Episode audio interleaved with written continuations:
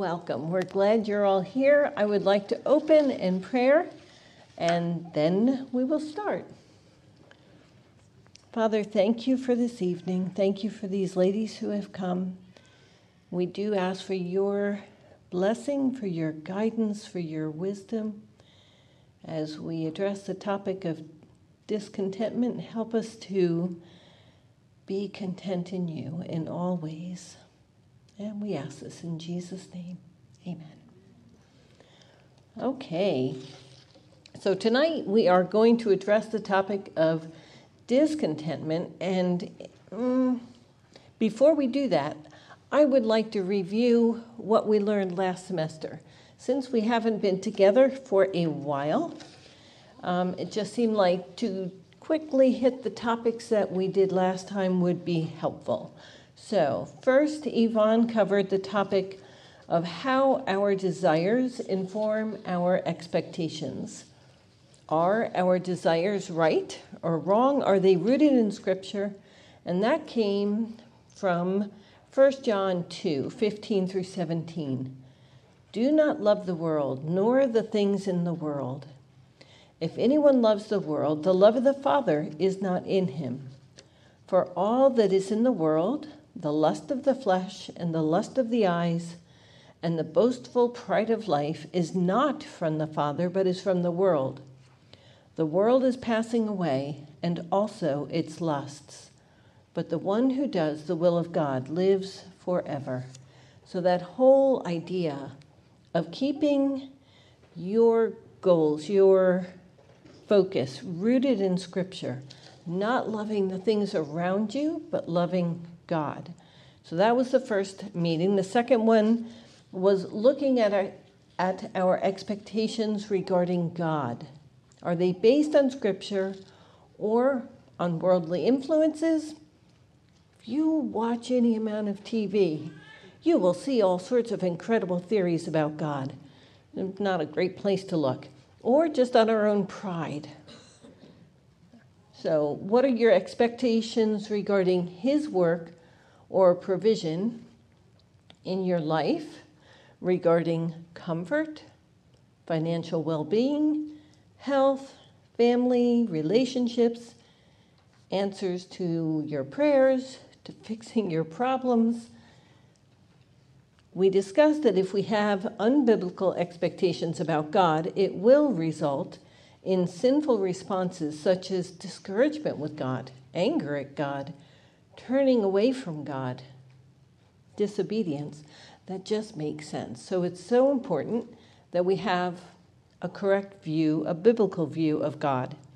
Then we looked at expectations regarding Scripture and prayer. Do I see Scripture as providing everything I need for life and godliness? Or instead, do I run and listen to a podcast or call a friend? Do I spend time reading, memorizing, meditating on Scripture? Do I believe that God answers prayer and pray as though I believe it? Do I routinely pray for those around me? So we discussed all that and our expectations there. Then we looked at our expectations regarding ourselves. Do I expect others to love and serve me? Well, that would be lovely. to be happy, fulfilled, satisfied by the world do I deserve better than I've got? Am I more dependent on myself or on God? In the fifth week that we met, we discussed what our expectations were regarding other people. Are they rooted in Scripture? Can you see that theme? It's always going back to Scripture, which instructs us to serve, to love, to be poured out, to be expended, to put others before ourselves. And I think, let's see, I have my outline. Yes, I did. I put several of those Bible verses there. Those are just good to go back and look at. When we need to be reminded of how to love and serve others. Okay, we discussed how those particular expectations fleshed out in practical everyday life of kindness, hospitality, sacrificial giving in time and resources, and meeting pressing needs. And finally, the sixth one I was not here for, but I did listen to, was Yvonne teaching on trials. Do we value trials and find joy in them, being thankful for them, seeing God's goodness in them? Do we rest in trials and fight for Christlikeness in them, or do we fight against them, being discontent, angry at the source or at God? Do we grumble and complain and expect to live without trials? Have we become bitter and angry over trials? So, those are the things that we discussed last semester. And with those topics clearly in mind, we are going to analyze how our expectations can influence us. So, if they're wrong expectations or even right ones but unmet, can influence us towards sin and today's topic is discontentment. So, while I was preparing for today's lesson, I talked with people, a number of people, about the topic of discontentment. I think we all have a lot to say about that, right? I mean, there's so many times it's easy to be discontent. Certainly, many of us struggle with discontentment due to unmet expectations, but it is always it was interesting talking with some. Some of those expectations are not sinful, they are right and good. However, because they are unmet, we can get really unhappy because we don't have those things that we expected to have. So, I would like to stop and ask each one of you not out loud, but to think in your own mind, in your heart, what areas are there where you are struggling with being discontent? Why are you discontent? So, we're going to look at a variety of reasons of areas where people can be discontent. But if you examine your own situation right now, I think it will help because I can give examples, but if they don't match up with the areas that you have, well, I won't speak for you, but I know for myself, I can be really good at excusing myself and going, well, yeah, I don't struggle with that, so I'm okay. But if we're honest, I think we can all understand there are areas, and I some areas are really hard. They really are. Um, so, with that in mind, listen to 2 Corinthians 4 16 through 18. Therefore, we do not lose heart. But though our outer man is decaying, yet our inner man is being renewed day by day. For momentary light affliction is producing for us an eternal weight of glory far beyond all comparison while we look not at the things which are seen, but at the things which are not seen. For the things which are seen are temporal, but the things which are not seen are eternal. So, did you notice the beginning of those verses? There's a little therefore. We do that, the Bible studies on Tuesday nights, and we always say, What is the therefore, therefore? Right? So, Paul had just been talking in 1 Corinthians 4 about his ministry, and he describes it. It wasn't easy. They were afflicted, they were crushed, perplexed, in despair, and persecuted, but not forsaken, nor destroyed. And he had just said, the grace which is spreading to more and more people may cause the giving of thanks to abound to the glory of God. That was what he was living for. That, that made him rejoice. He was thrilled that these people, the more and more people, were giving thanks to the glory of God. And then he goes on to say, we don't lose heart. All, although all of those things were happening, they were, I mean, he was beaten, he was thrown in prison. I mean, he really saw, had sufferings. He said, All of those things were happening. We keep our eyes on the unseen things, on the eternal things.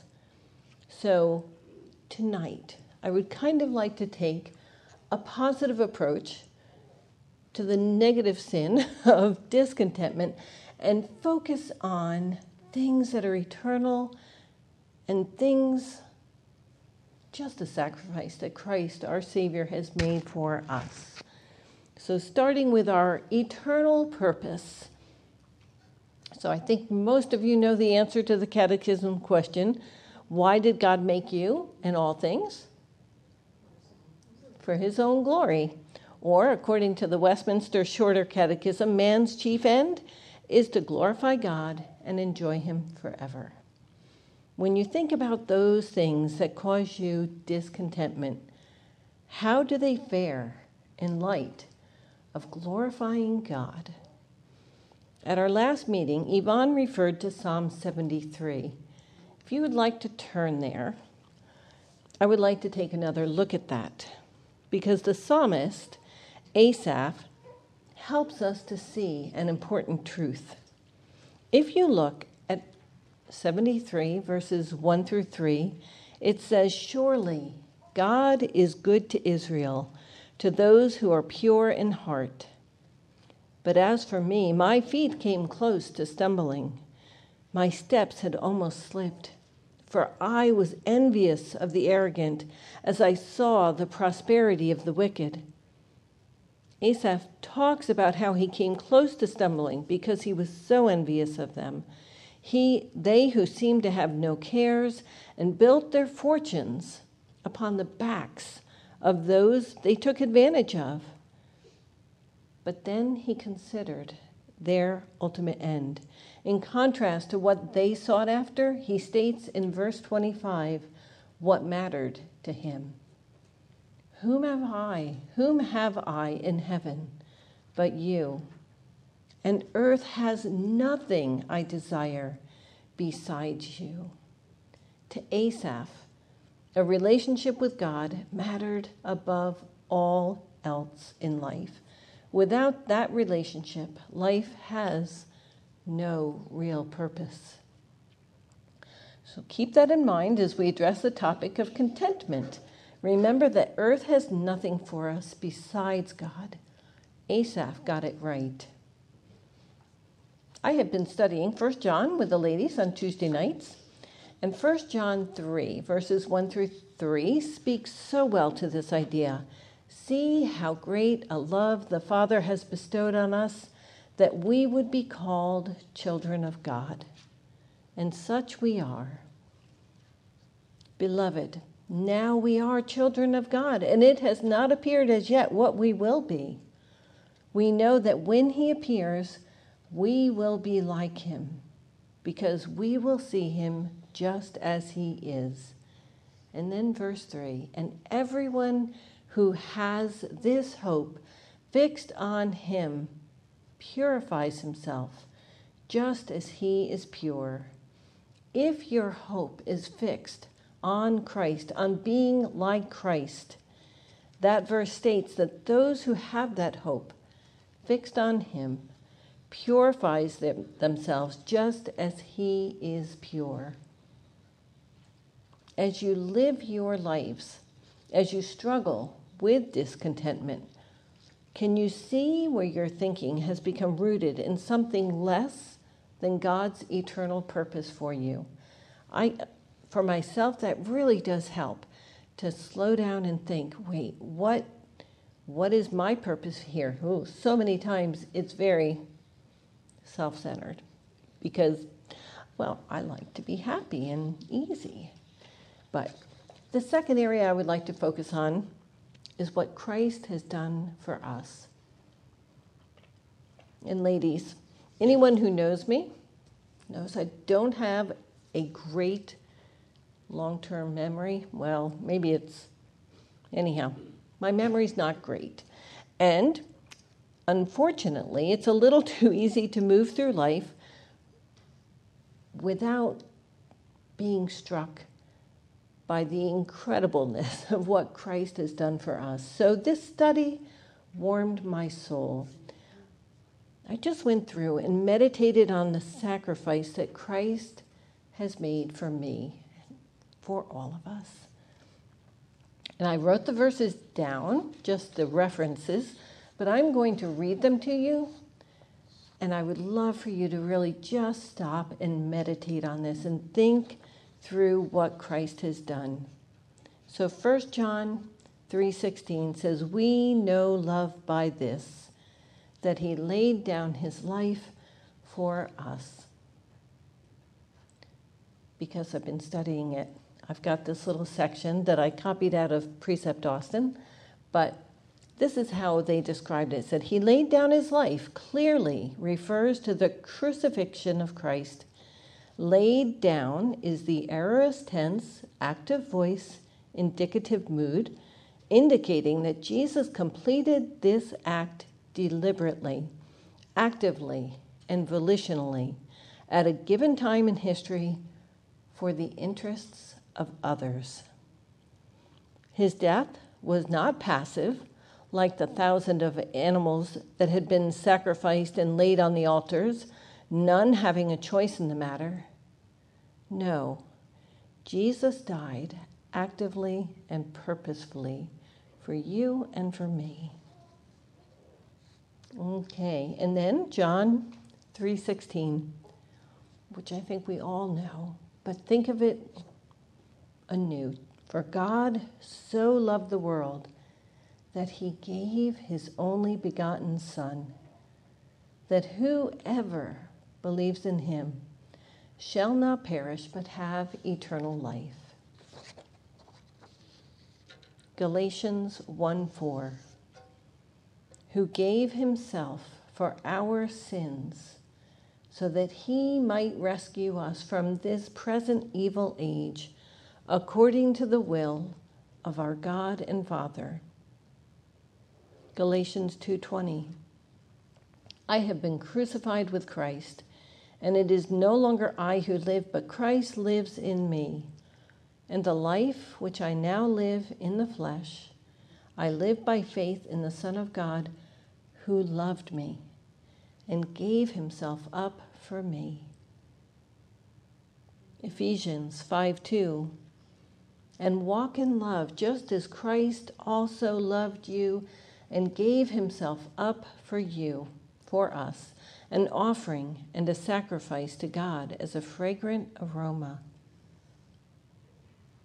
Colossians 1:13 for he rescued us from the domain of darkness and transferred us to the kingdom of his beloved son in whom we have redemption the forgiveness of sins 1 Peter 2:24 and he himself bore our sins in his body on the cross so that we might die to sin and live to righteousness. For by his wounds you were healed. 1 Peter 3:18 For Christ also died for sins once for all the just. He was just for the unjust so that he might bring us to God, having been put to death in the flesh, but made alive in the spirit. And then combining those two thoughts, my last verse here, Colossians 3 1 through 4. Therefore, if you have been raised up with Christ, keep seeking the things above. So set your mind on eternal things, on the things above, where Christ is seated at the right hand of God. Set your mind on the things above not on the things that are on earth. For you have died, and your life is hidden with Christ in God. When Christ, who is our life, is revealed, then you also will be revealed with him in glory. And I love that little section that's just put in there. And it says, When Christ, who is our life, when you think about that, to me, I still remember, I memorized That's Colossians 3. I had memorized Colossians 3 1 through 3 years ago when I first became a Christian. And maybe about eight years ago, I memorized verse 4. And it so struck me that Christ is my life. That's what I'm living for. That's the reason I have to live. So he actively laid down his life for us, his wounds healed us. Now, think about those things which you're discontent with. Can we just go home? to me, some degree, I feel like I don't even need to keep talking. Those verses are powerful. What Christ has done is powerful. Well, might not be quite that easy. Um, it does help us to put things in perspective. Since I know from personal experience how hard it is to not become discontent over stupid things, too, I'm going to continue. Because even though you can see how everything else pales in relationship to having our desires, I think I just got off here. But anyhow, we want to glorify God and enjoy Him forever. That's what really matters if we can keep our eyes there. Okay, so with those two truths clearly in focus, I would like to t- discuss the topic of discontentment. Discontentment is defined by Webster's dictionary as uneasiness or inquietudeness, inquietude of mind. And then in more regular English, dissatisfaction at the present state of things. Okay, so that makes sense, right? Ah, you're just not happy. And some things are big. In reality, it's similar to what Yvonne spoke on last time with trials. So, what are some things we are dissatisfied with? There are big things, like our health. Suffering with chronic health issues is really hard. Having a difficult marriage is incredibly hard. I just talked to a young lady. I just can't imagine what her life is like. Those things, it would be so hard. So, not being able to have children, not having gotten married and really wanting to be married, losing a loved one, having difficult financial problems. And then there's little ones, which sometimes seem so petty, but can really eat at us. Like a small miscommunication with a friend, not a big friendship ending conflict, but just a little communication where all of a sudden you really don't feel loved or understood. Those things can, can eat at us and make us discontent. Not having the finances, you have enough money, you have your home, you have this, but you don't get to do this that all your friends get to do.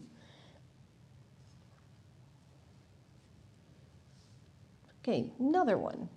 I didn't have to struggle with this because none of my kids did this. But I have friends whose kids learned how to walk really, really early, and their lives became so hectic really, really fast. It's just a little something that can cause discontentment. Having too much to do in life, being hectic.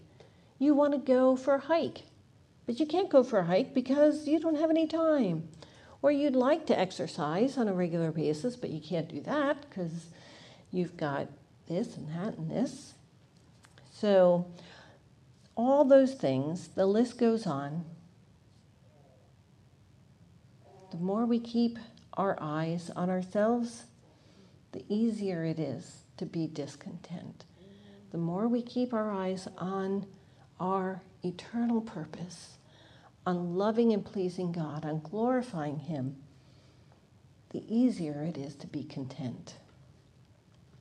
It seems to me that one of the best ways to address this is to look at what a life of contentment is marked by. So I'd like you to turn to Philippians 4. Paul does a great job of emphasizing those things which make for a contented life. And again, we know what Paul's life was like. And in spite of being in prison, Paul was content. And he literally says that in this chapter. And I do want to thank John MacArthur because he did a series on fighting discontentment. And this portion is based on that series. It's not original content from my brain. But it was really, really good. Okay, so contentment comes from loving and serving others. I don't know if you've experienced this, but okay, if you've studied those love languages, my love language is gifts of service. I love when somebody will come to my house and we'll work together. Years ago, Elisa came to my house and organized all my books somehow. and we're like, this is long enough ago, neither of us remembers, but I do remember that.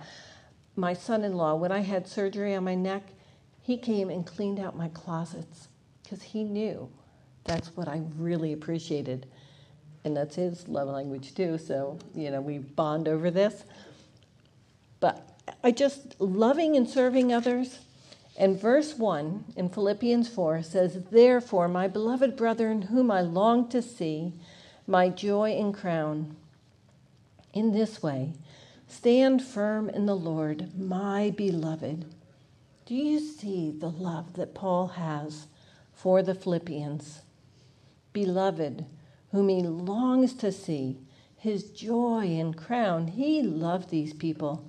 John MacArthur stated it well contentment doesn't flow up from selfish fulfillment. It flows from serving others, from loving, loving others, fellowshipping with others, sharing with others, bearing one another's burdens, caring for others. And this deep love grows well in a spirit, in a soil of humility. I think if we look at that in ourselves, trying to remain humble, lovingly serving others, being involved with others. And you can put this into your own situation wherever you are. If you're married, your husband, if you're not married, people around you, even if you are married, people around you.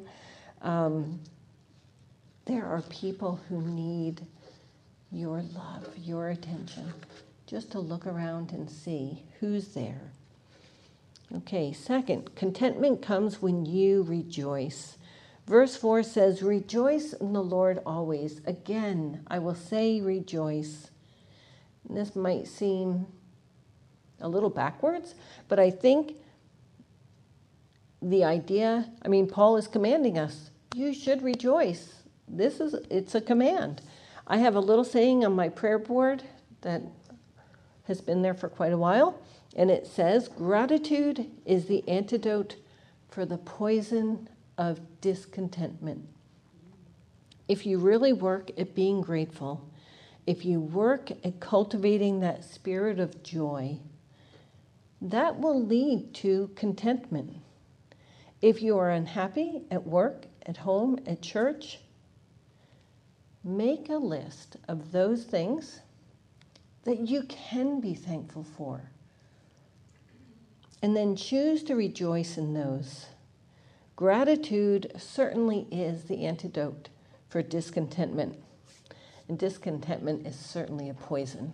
It really can mess with your interactions with God, with other people. Um, so it's, yes, choose to rejoice and choose to focus there, to really you know, um, Andy read that book, A Thousand Gifts. Is that, did I get that right? Anyhow, this lady who recommended that you write down things that you're thankful for. I believe I, I did, only got up to like 500 gifts, not a thousand. I wrote it down. But every day to write down things for which you are thankful. And it's such a wonderful exercise because it just focuses your mind in the right place. There's always going to be things that are that you're not thankful for. Um, but it's good to focus there. Okay, point number three contentment comes more easily when you learn to accept less. Don't always need to have it your way. Verse 5 says, Let your gentle spirit be known to all men. Your gentle spirit, your sweet reasonableness, humble, patient endurance. No retaliation, no discontent. You should have a reputation of being settled and content. And I like, let your gentle spirit be known to all men. Fourth point, verse 5 again says, The Lord is near. Again, that whole eternal focus. If you keep your eyes remembering that the Lord is with you, contentment comes from standing on confident faith that the Lord is near. Remember that He is always with you, He is near, He is powerful. And He is sovereign. And I was talking to Lydia recently, and she texted this to me. She said, when her little girl died, she said Psalm 139 was very dear to her. And she said, and the Psalms, she said, that one particularly because the difference between light and darkness, and He is light. And then she said she loved reading the verses that focused on God's love because she said when the pain was that hard in her heart, she loved knowing that God loved her and that God knew that God loved Ellie, even though she was being formed imperfectly. She knew God loved Ellie. So those were wonderful things to focus on. And I think that helps with content. It doesn't necessarily take away pain, but it helps with the focus, knowing that God is near, that He loves you. Because things can still be very hard. Point five contentment comes from reacting to your problems with thankful prayer. Verses 7 and 8 say, Be anxious for nothing, but in everything by prayer and supplication with thanksgiving, let your requests be made known to God. And the peace of God, which surpasses all comprehension, will guard your hearts and your minds in Christ Jesus. Learn to pray, learn to cast all your cares on Him I'm going to say this, somehow it seems so trite. You don't really need to be anxious, but you are trusting God. This is a kind of peace that is incomprehensible and it protects your heart and your mind. And it certainly leads to contentment. So, prayer is so very important. And then Contentment comes from focusing on godly things. And I'll do a little commercial. This book, Loving God with All Your Mind, is one that I would highly recommend. And she goes through Philippians 4 8 in here. Um, that's by Elizabeth George.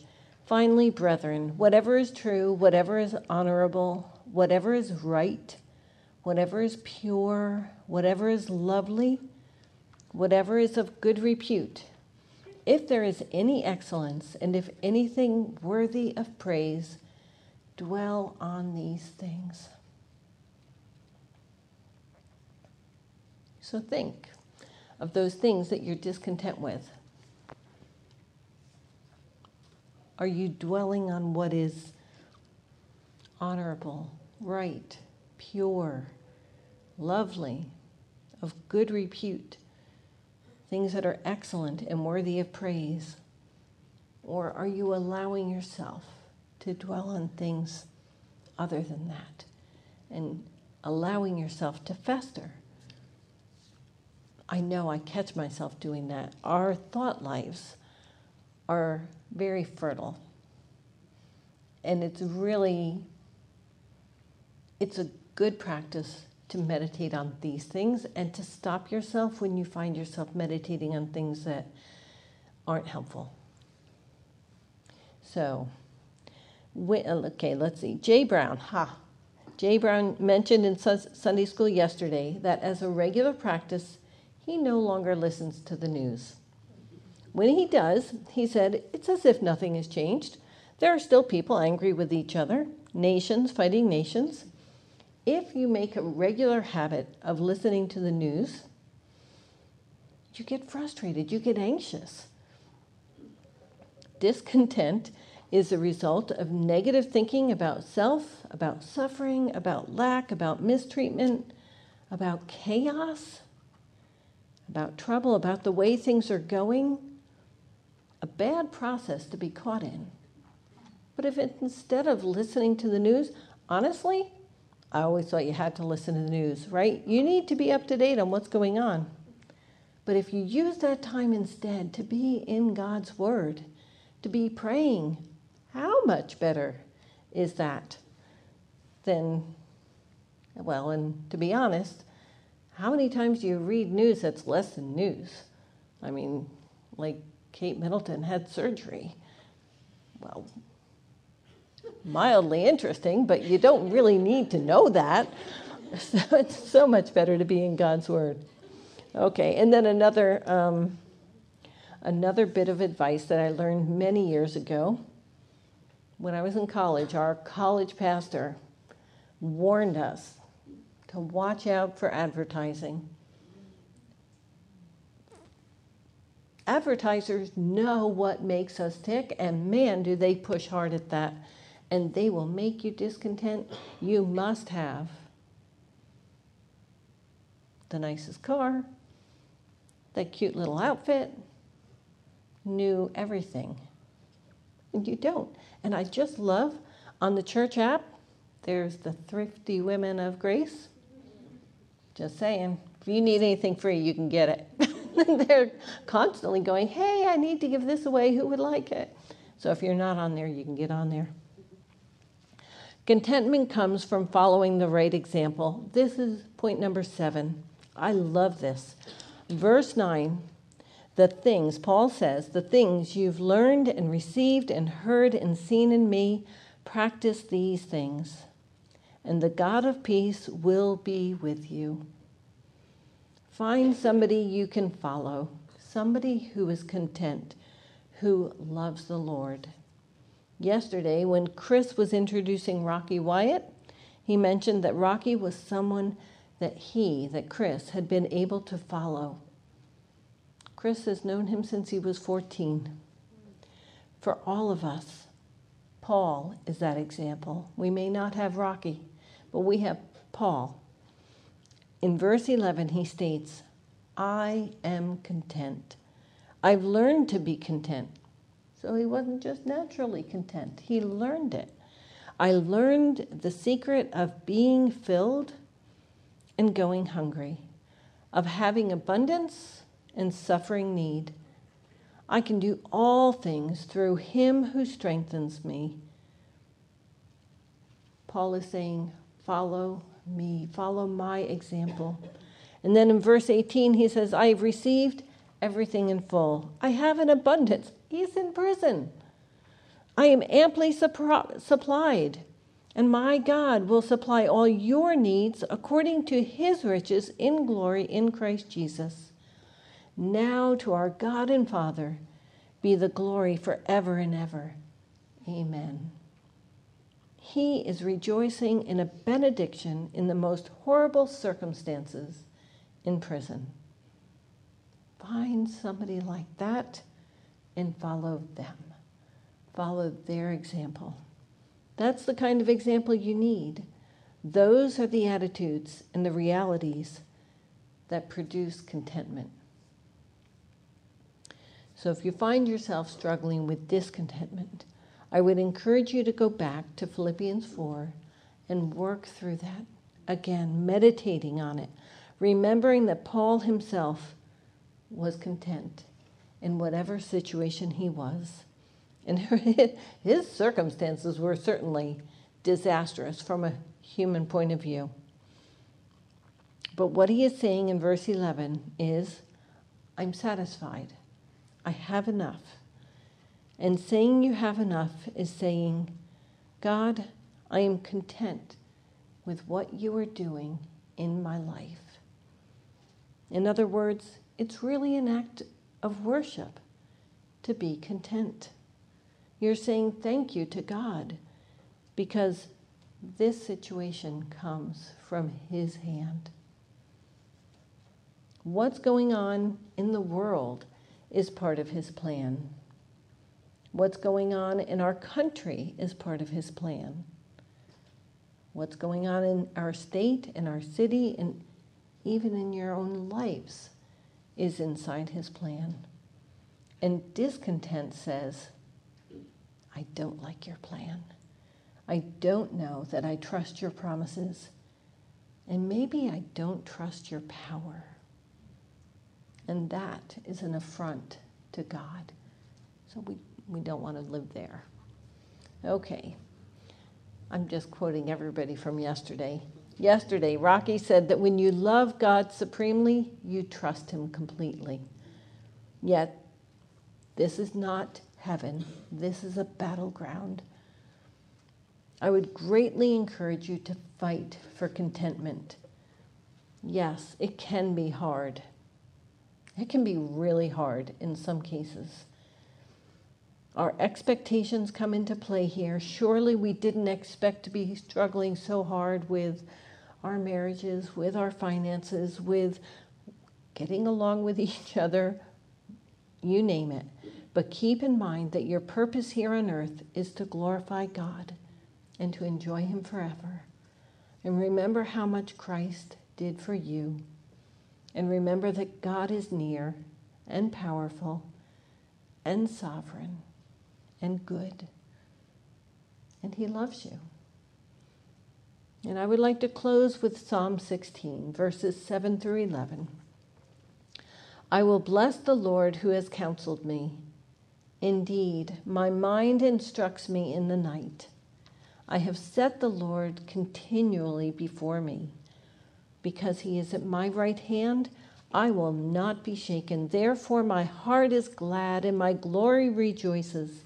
My flesh also will dwell securely, for you will not abandon my soul to Sheol, nor will you allow your Holy One to undergo decay. You will make known to me the path of life. In your presence, is fullness of joy. In your right hand there are pleasures forevermore. Let's pray. Father, we do thank you that in your presence is fullness of joy. I pray that you would help each one of us to be content, to be thankful for that which is from your hand I ask for your guidance on our conversations in our small groups tonight. I ask that you would help each one of us to humbly come before you and repent when we are not content and to focus on you and to be so thankful for what you have done. And we ask this in Jesus' name. Amen.